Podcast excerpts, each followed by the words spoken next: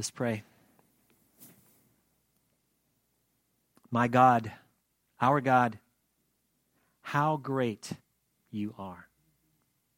Thank you for your Spirit who inspired the men to write your word.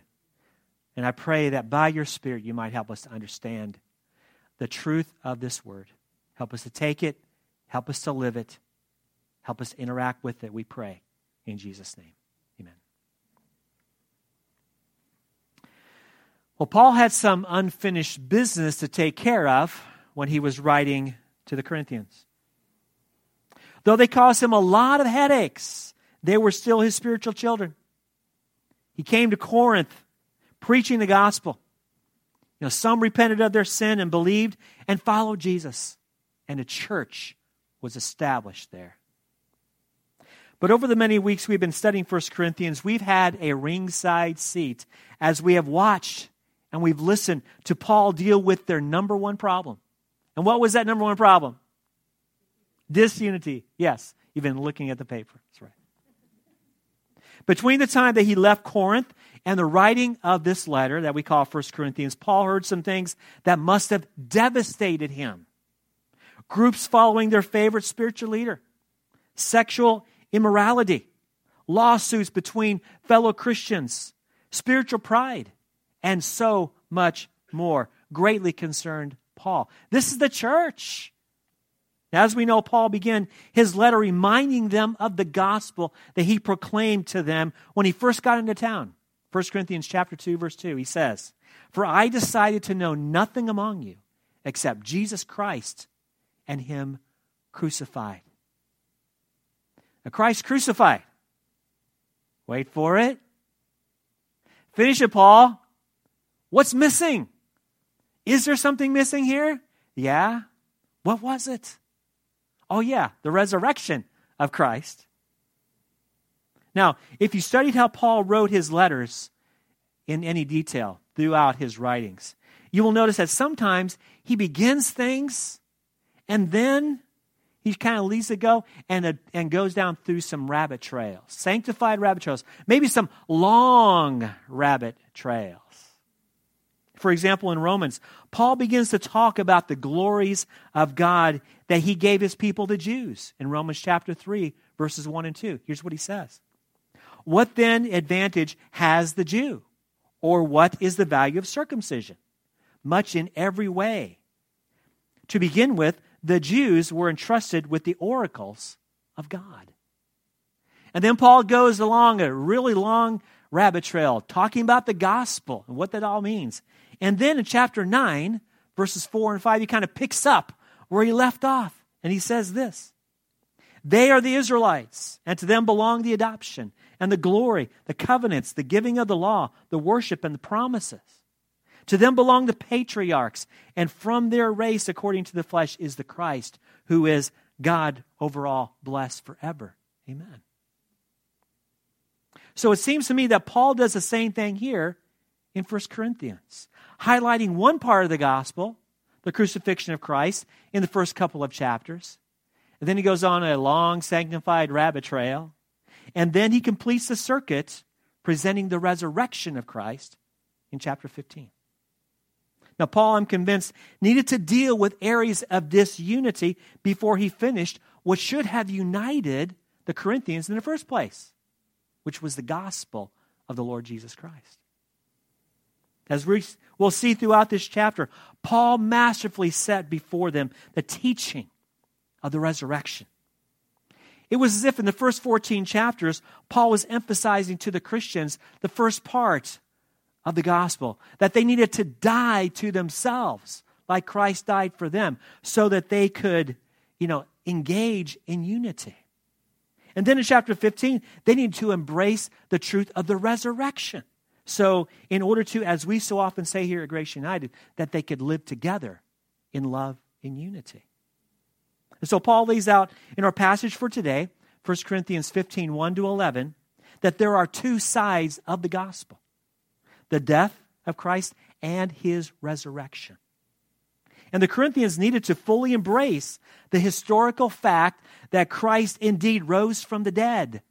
Now, we say this no brainer, but in the church in Corinth, there were some who were attached there who actually denied this truth. And as we will see and go through this chapter, if there is no bodily resurrection from the dead, then we are all in trouble. So let me tell you where we're headed in this passage. In verses 1 and 2, we're going to see that Paul reminding them and reminding us of what unifies not only the Christians in Corinth, but every Christian in every church down through the ages, and that is the gospel. This is the foundation upon which salvation rests. And then in verses 3 to 8, Paul gives them the facts of the actual unadulterated gospel the death, the burial, the resurrection, and the appearances of Christ. And then verses 8 to 11, we will see how the gospel functioned in Paul's own life. For the gospel, as Paul told the Romans, it is the power of God for salvation to everyone who believes, to the Jew first, and also to the Gentile. And so, 1 Corinthians 15, 1 and 2, if you don't have it out yet, please uh, pull it out, and we'll read together these first two verses. Now, I would remind you, brothers and sisters, of the gospel I preached to you, which you received, in which you stand, and by which you are being saved, if you hold fast to the word I preached to you, unless you believed in vain. Now, in these verses, Paul reminds his beloved Corinthians of his ministry in their lives. He addresses them as spiritual siblings. Siblings because of the gospel. They are family. And as the writer to the Hebrews says, Jesus is our elder brother. Isn't it amazing? He's our elder brother. As great as Jesus is, King of kings, Lord of lords, we are spiritually related to him. Now, chew on that. Don't take that for granted. It's not a ho hum thing to be related to the King of Kings. You know, if you have repented of your sin and humbled yourself before the Lord, and believe the gospel, you are related to Jesus. And As we're going to see in the next section, how great and mighty that truth really is. And then Paul reminds them that he preached the gospel to them. You know, someone had to do it, someone had to make the first move and enter into that pagan place. The Lord Jesus sent Paul to them. The Holy Spirit convicted them, and before long, a church was born in Corinth. Now, this was God's doing, and Paul was a fellow worker with God in this. Paul opened his mouth and gave them the gospel, but it was the power of the Spirit who convicted the Corinthians and gave them eternal life. But now, notice the implied warning here. You Corinthians, you receive the gospel, you're standing in it, and you are saved if, literally, since you hold fast to the word I preached to you wait for it, unless you believed in vain. Hmm. The warning is clear. Unless you believed in vain. Throughout this letter, Paul makes his point. And in 1 Corinthians chapter 6, verse 9 and 11, his point becomes very, very sharp. And he says, Do you not know that the unrighteous will not inherit the kingdom of God? Do not be deceived, he says. And then he gives a grocery list of all these different sins. And then he says, And such were some of you, but you were washed, you were sanctified, you were justified in the name of the Lord Jesus Christ and by the Spirit of our God.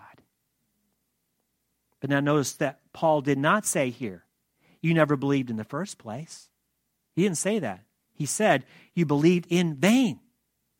In other words, if you believed in vain, if you believed, if, if, if the gospel meant nothing to you, and even though you believed it, if it didn't affect your life, Paul is saying, you believed in vain. In Matthew 7, the Lord Jesus said words that ought to keep us up at night, especially those of our loved ones who don't know Christ or those who are religious hypocrites. He said, Many will, Jesus will tell many on the day of judgment, Depart from me, for I never knew you. Who will be those that the Lord will say these tragic words to? Will it be the Satan worshippers and the pagans and somebody who just hates God? Not at all. It will be to those who say, Lord, Lord, did we not prophesy in your name? Did we not cast out demons? And did we not do many mighty works in your name? But he will tell many on that day, those who called him Lord in this life, Depart from me. I never knew you. Depart from me, you workers of lawlessness. It's literally you who practice lawlessness. Now, we can be religious. We can believe Jesus to be the king. We can believe him to be the Lord. But when we practice and we live our lives practicing lawlessness, and John defines lawlessness as sin. When we practice as a lifestyle sin, that's a telltale sign that those who live this way, Jesus will tell them, Depart from me. And don't mishear me, though. I'm not saying that we are called to live perfectly, because where would the grace be? Now, I'm talking about a person who has really repented from their sins and believed the gospel of Christ. What do they do? They practice righteousness. We know the old phrase, right? Practice makes what? Perfect. But practicing here, practicing, intentionality. See, people who are Christians seek the kingdom of God. The Lord has put it into our hearts to practice His ways, however imperfectly that is. But what does it mean to practice righteousness? Consider athletics or music or anything that requires a person to hone a skill. Got that picture in your mind? Maybe it's you. What do they do? They love what they do. So what do they do? They practice. They pra- Why do they practice? so they can get better at it. But now consider an athlete or a musician wannabe. All right? You know that kind of person? They talk about being an athlete, they talk about being a musician, but they never put on the tennis shoes. They never pick up the guitar. Now, they can talk all day long about how they are athletes or how they are you know, musicians. But are they? how they prioritize their lives, to include how they spend their time, tells us all the information that we need to know. And that's a major difference between a true follower of Jesus and one who is not. The short answer is that a saved person will be a practitioner, not a perfect one, a practitioner of righteousness because the Spirit of God has changed his or her heart. That's why a Christ follower takes in Scripture. That's why a Christ follower prays. That's why we fellowship together. That's why we worship together, so that we may practice righteousness. But a disciple wannabe doesn't practice righteousness. A disciple wannabe talks a good line, but there's no evidence that they are practicing righteousness. Horrifically, this person will hear Depart from me. I never knew you because you're practicing lawlessness. Don't be a wannabe disciple, be a true Christian. Now, Paul reminds the Corinthians here, the believers here, of the foundation of their salvation. It is the gospel. But now let's look at the facts of the gospel in 1 Corinthians 15, 3 through 8. He says, For I delivered to you as of first importance of what I also received, that Christ died for our sins in accordance with the Scriptures, that he was buried, and that he was raised on the third day in accordance with the Scriptures. And he appeared to Cephas, then to the twelve, and then he appeared to more than 500 brothers at one time, most of whom are still alive, though some have fallen asleep.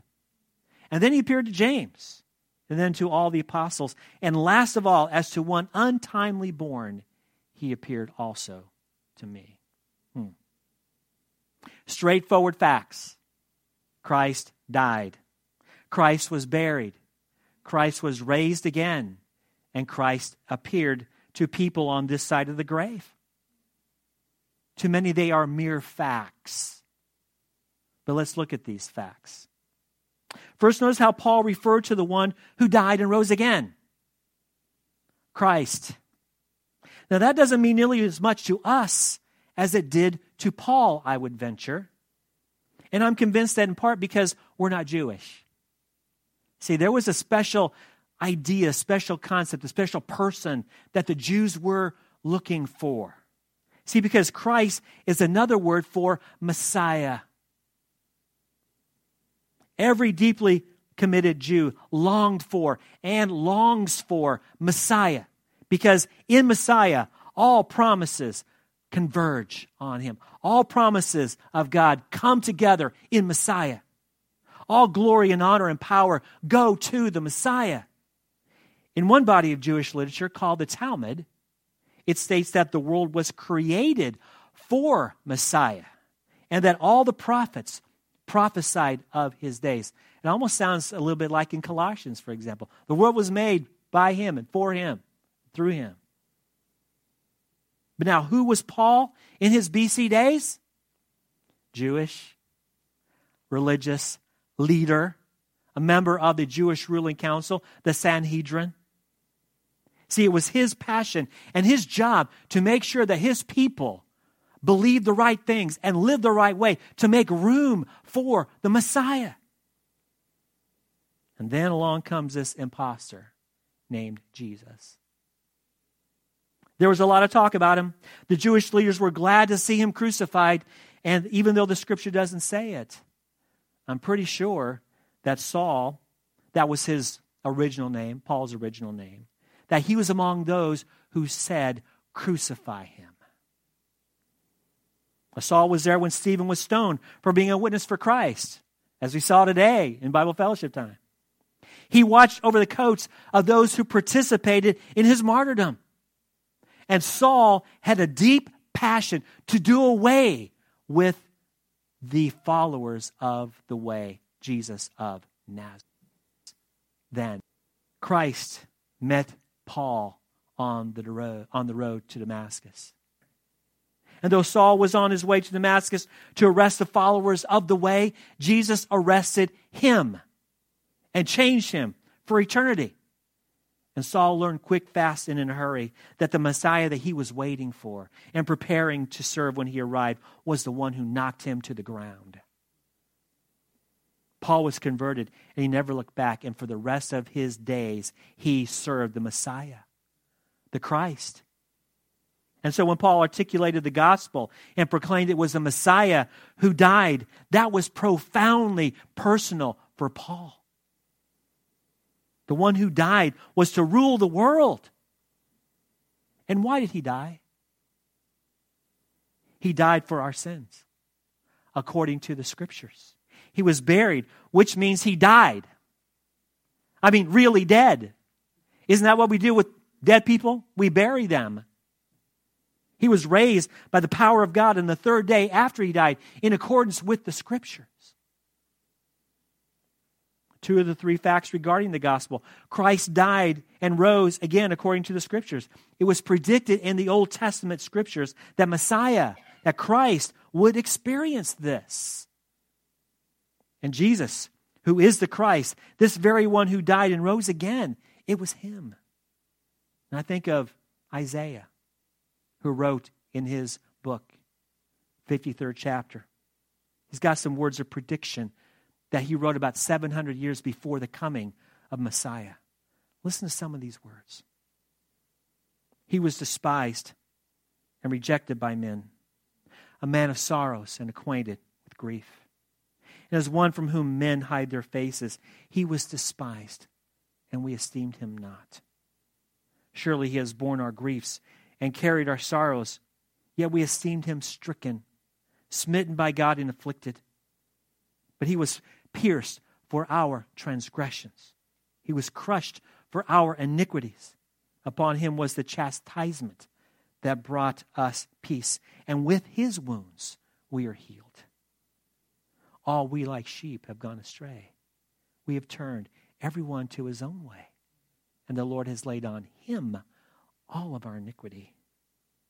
He was stricken for the transgression of my people. They made his grave with the wicked and with the rich man in his death, although he had done no violence, and there was no deceit in his mouth. Yet it was the will of the Lord to crush him. He has put him to grief. When his soul makes an offering for guilt, he shall see his offspring. And in the white space, does that not here speak of resurrection? After he poured out his soul, he then will see his offspring. Out of the anguish of his soul, he shall see and be satisfied. By his knowledge shall the righteous one, my servant, make many to be accounted righteous for his sake and what he did. And he shall bear their iniquities. This is Isaiah's prediction of Messiah's, of Christ's death and resurrection. But what about his burial for three days? The Lord himself made that prediction. Remember when the Pharisees demanded that Jesus give them a sign to prove who he was? Here's what he says in Matthew 12, 39 and 40. He says, No sign is going to be given except the sign of the prophet Jonah. For just as Jonah was three days and three nights in the belly of the great fish, so the Son of Man will be three days and three nights in the heart of the earth. Now, there's a lot we can say here about the unfaithful, bigoted, and even racist Jonah, right? But the Lord Jesus actually used Jonah's rebellion as an object lesson to paint for Jesus' opponents about his own burial. What grace and what mercy that is the death, the burial, the resurrection of Christ is the heart of the gospel. But notice what Paul says about his appearances. Paul says he recounts no less than six separate scenarios where Jesus appeared to people, his people. And notice, it wasn't he, he didn't appear to the entire world, just his own people. Peter, he appeared to. The rest of the apostles, James, Christ's own half brother, he appeared. 500 believers at one time. And at the time that Paul wrote the letter, he said, most of these were still vertical. It was as if Paul was saying, Hey, resurrection deniers, if you don't believe me, go talk to these guys. They'll tell you the story. It's only been about 20 years since that happened. And then, as Paul describes himself as one untimely born, like one who was stillborn, Christ appeared to him as well. There's a lot we can say about these appearances, but let me just say this. The emphasis that Paul placed on the gospel is simply this that Christ died and his death was reinforced by including in that story his burial. That's one half of the emphasis. The other half of the emphasis is that Jesus rose again and his appearances solidified his resurrection. These are the facts of the gospel. And Paul gave his life living out his conviction that Christ was none other than this Jesus of Nazareth. And it is this gospel that was supposed to unify the Corinthians. But they apparently forgot this. It only took a few years for the Corinthian believers to seemingly have turned their backs on Christ himself. Again, Christ, the Messiah, was the very one to where they were all to look to be as the object of worship and as their leader. But what did they do? They began to quarrel among themselves about who they were going to follow, about which human man they were going to follow. The Messiah died for their sins and was buried and rose again in accordance with the scripture. But how often did Paul call them out for their what? Their sin. Paul actually had to chide them and very directly tell them to stop being so proud of their sinful progressivism and kick the man out of their fellowship who had an ancestral relationship with his stepmother. Paul had to instruct them that those who practice unrighteousness will not inherit the kingdom of God. The Corinthians were filled with pride in their corporate worship setting. If they worshiped Christ then, did God accept it? Well, you tell me. He killed some of those because some spiritual siblings didn't allow other spiritual siblings to participate in the Lord's Supper. In short, in these verses, Paul implored them, y'all get back to the gospel because this is what unifies you. He alone can produce unity and love among you. But lest we go to thinking and feeling that we're not doing as bad as the Corinthians, I think we need to evaluate our own lives, perhaps even in this fellowship. See, I'm convinced that the church of Jesus Christ in the 21st century has adopted a gospel with little power. Oh, we present the gospel accurately as far as the content goes, but I think it's lost its power in many ways. Because we believe less than a powerful gospel, many of us have little spiritual strength. Let me ask as soberly as I can these things. What if tomorrow things were to change in Virginia? Radically change. And we were no longer allowed to meet together on Sunday morning worship. Would we do? Let's say, what if Governor Northam adopted the same policy as Governor Newsom in California does right now, where none could meet for worship? What if we could not even meet, for Bible study, which is another rule in California? And let's say, what if Facebook Live was not an option either, because speaking the truth of this gospel would be considered hate speech?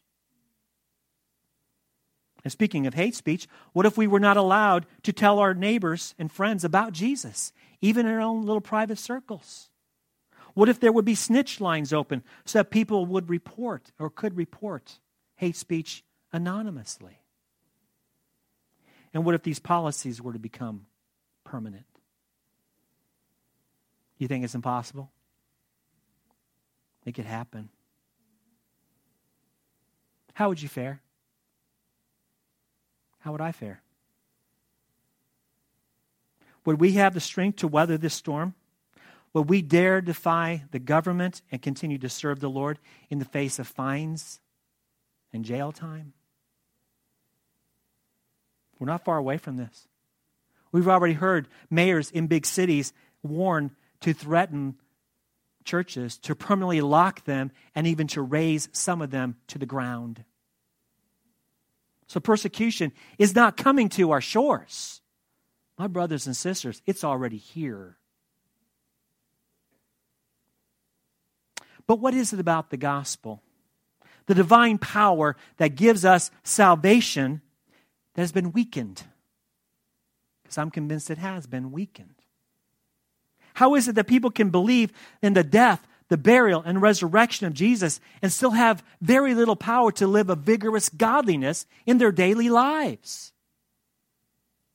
Or how is it to somehow have the inability to demonstrate spiritual strength in the face of persecution that is sure to come to our doors, maybe sooner rather than later?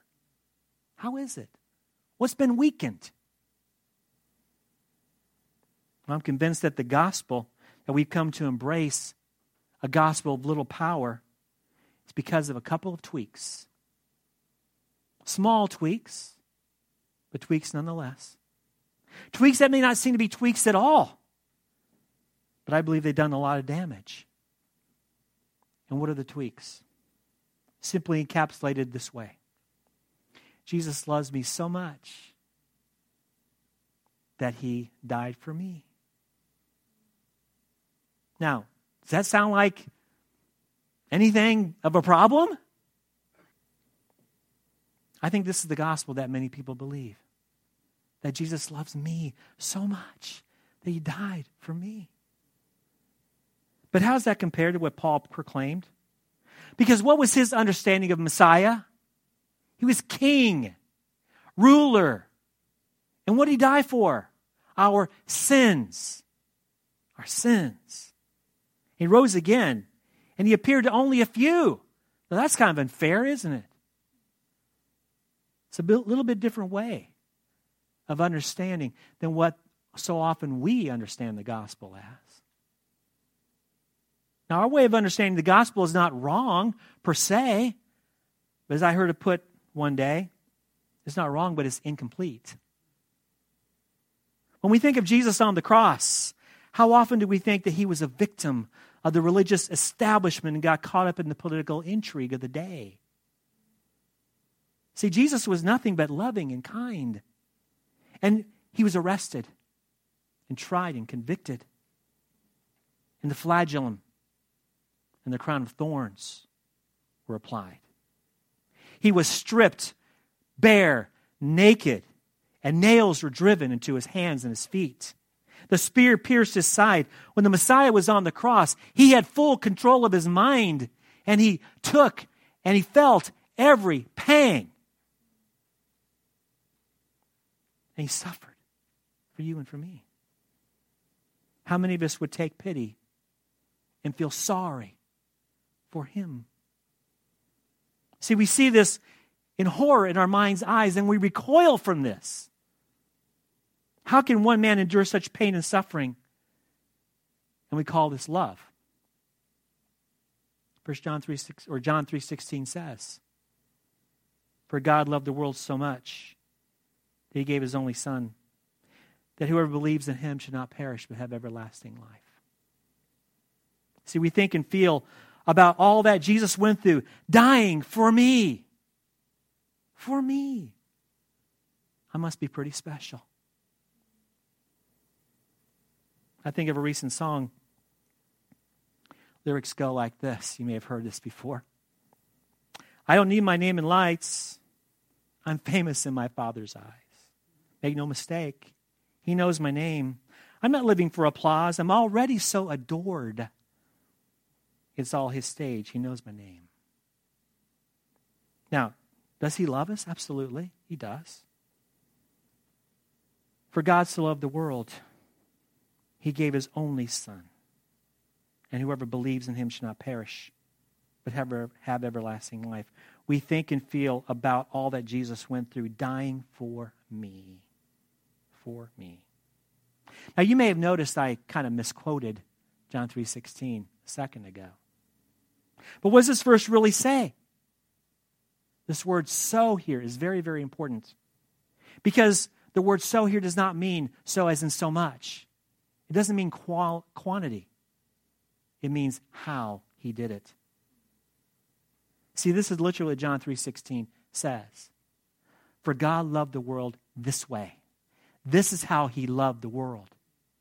He gave his only begotten son that whoever believes in him should not perish but have everlasting life. But why make such a big deal out of this, you might be asking? Simply but profoundly we have a very shallow view of sin and a very narrow, very shallow view of God ourselves. Does God love us? Yes, go like this. He loves us. Absolutely. Perfectly. But just as perfectly, just as absolutely, God is holy. And He's pure. He's pure beyond pure. He's perfect beyond perfect. He perfectly knows everything, including the very depths of our hearts and even beyond. There's no way that we can scratch the surface of the depth of offense that God feels when we sin. Ever think about that? And God being perfect never gets used to sin. Every time we sin, it deeply offends him. Our sin is so heinous, it requires a blood sacrifice. The Jews knew this. So much blood. And when the person wanted to come and give an offering, this person took an animal, put his hands on the head of the animal as if to transfer the sin onto the animal. And then he took the knife and he killed the animal. And then he gave that to the priest, and the priest took the blood and put it on the altar, and then took the animal and put it on the altar and, and burned it up in accordance with what God wanted in the correct way. But now, Christ has become our sacrifice for sin. All of it, every bit of it. It took Christ's hideous death to pay for our sin. That's the depth of how abhorrent sin is to God. the death that we deserve to die for our sins, was paid for by Messiah, by Christ. My sins were laid on Jesus. See, he was not a victim of the establishment. He volunteered to sacrifice himself. He was perfectly willing to do this. Jesus said in John chapter 10, verses 17 and 18, For this reason my Father loves me. Why? Because I lay my life down that I might take it up again. No one takes it from me, but I lay it down on my own accord. I have authority to lay it down, I have authority to take up again. This I have received from my Father. And the bottom line here is this how we need to somehow see our sin as God sees it. To the degree that we can see our sin as God sees it, is the degree that we can appreciate what Jesus has done for us. So the choice is ours.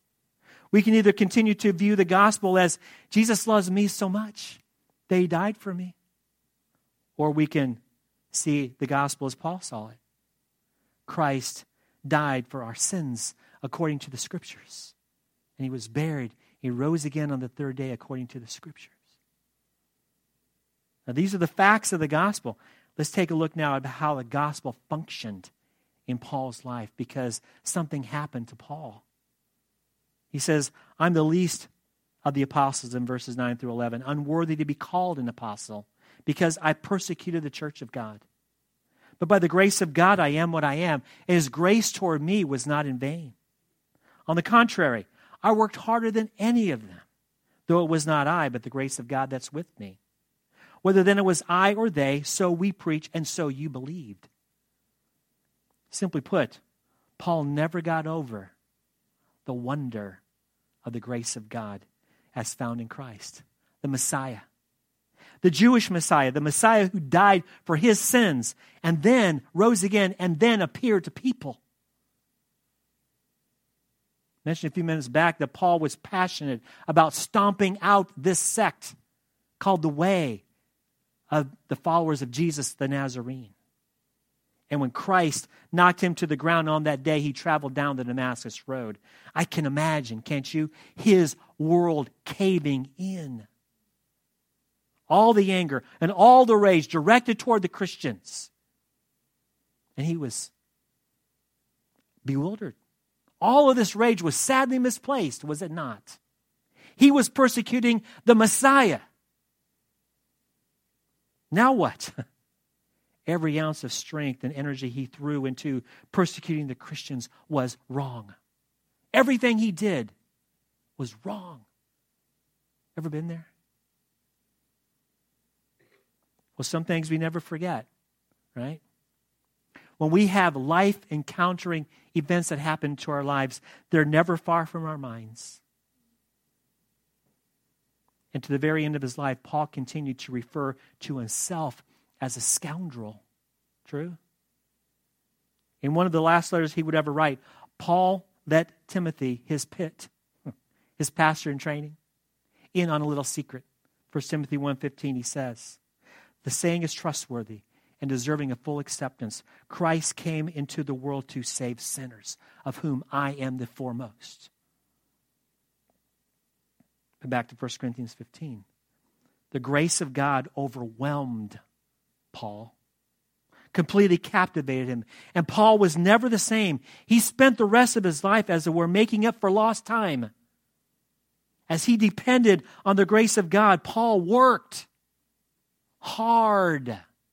Listen to what he said again. But by the grace of God, I am what I am.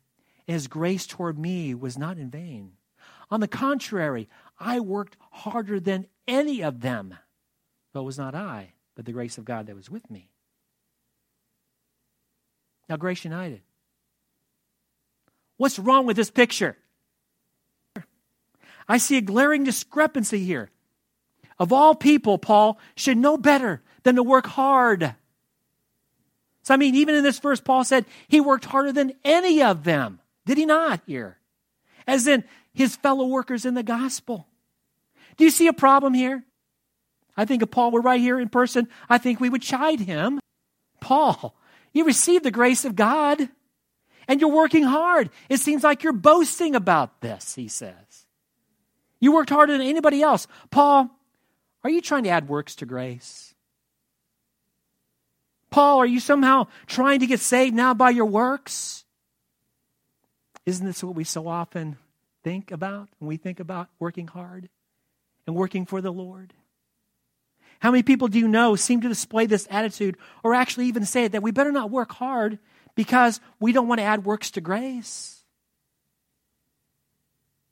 Can you see here how grace energizes the servants of God? See, rather than being afraid they're going to somehow be guilty of adding works to salvation, it's like they've discovered true freedom now.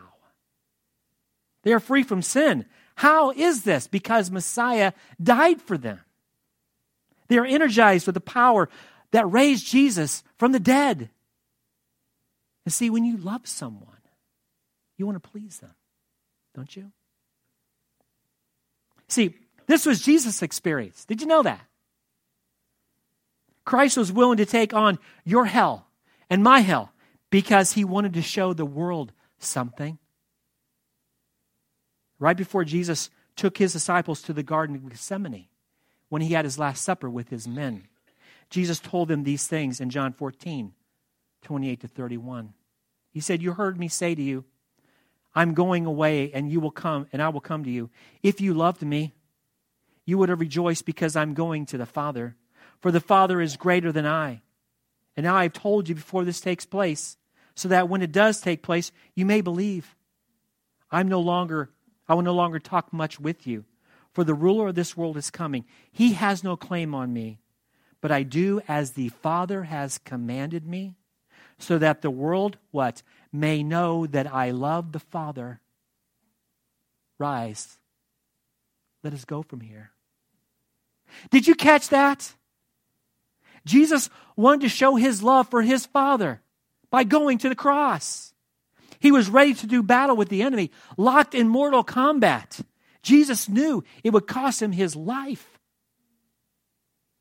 But he went there as a demonstration of his love for his father.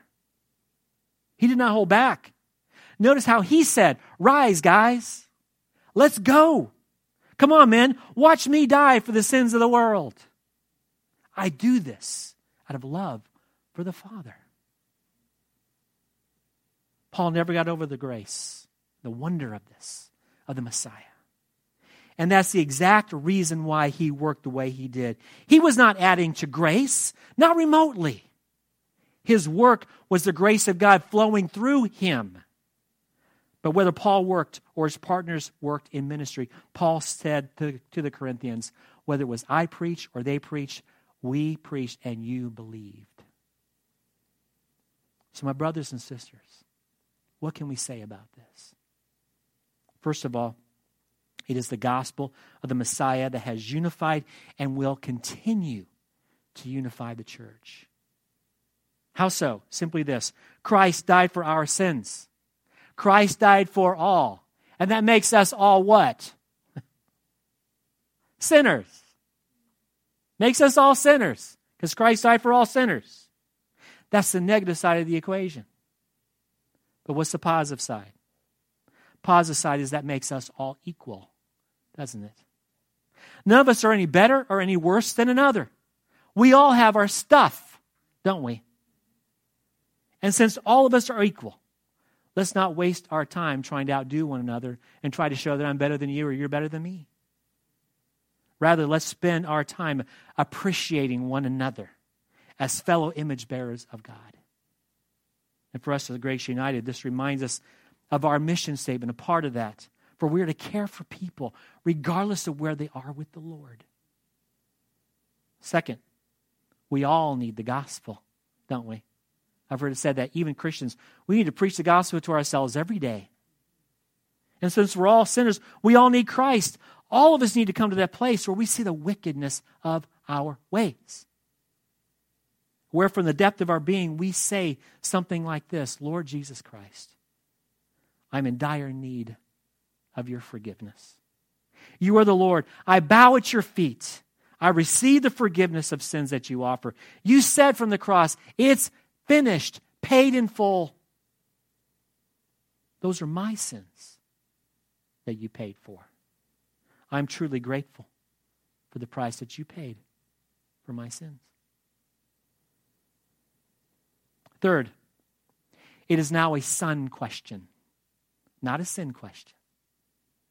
See, Christ paid for our sins. And so the question of our sin has been taken care of. All sin of all humanity has been put upon the cross. Christ.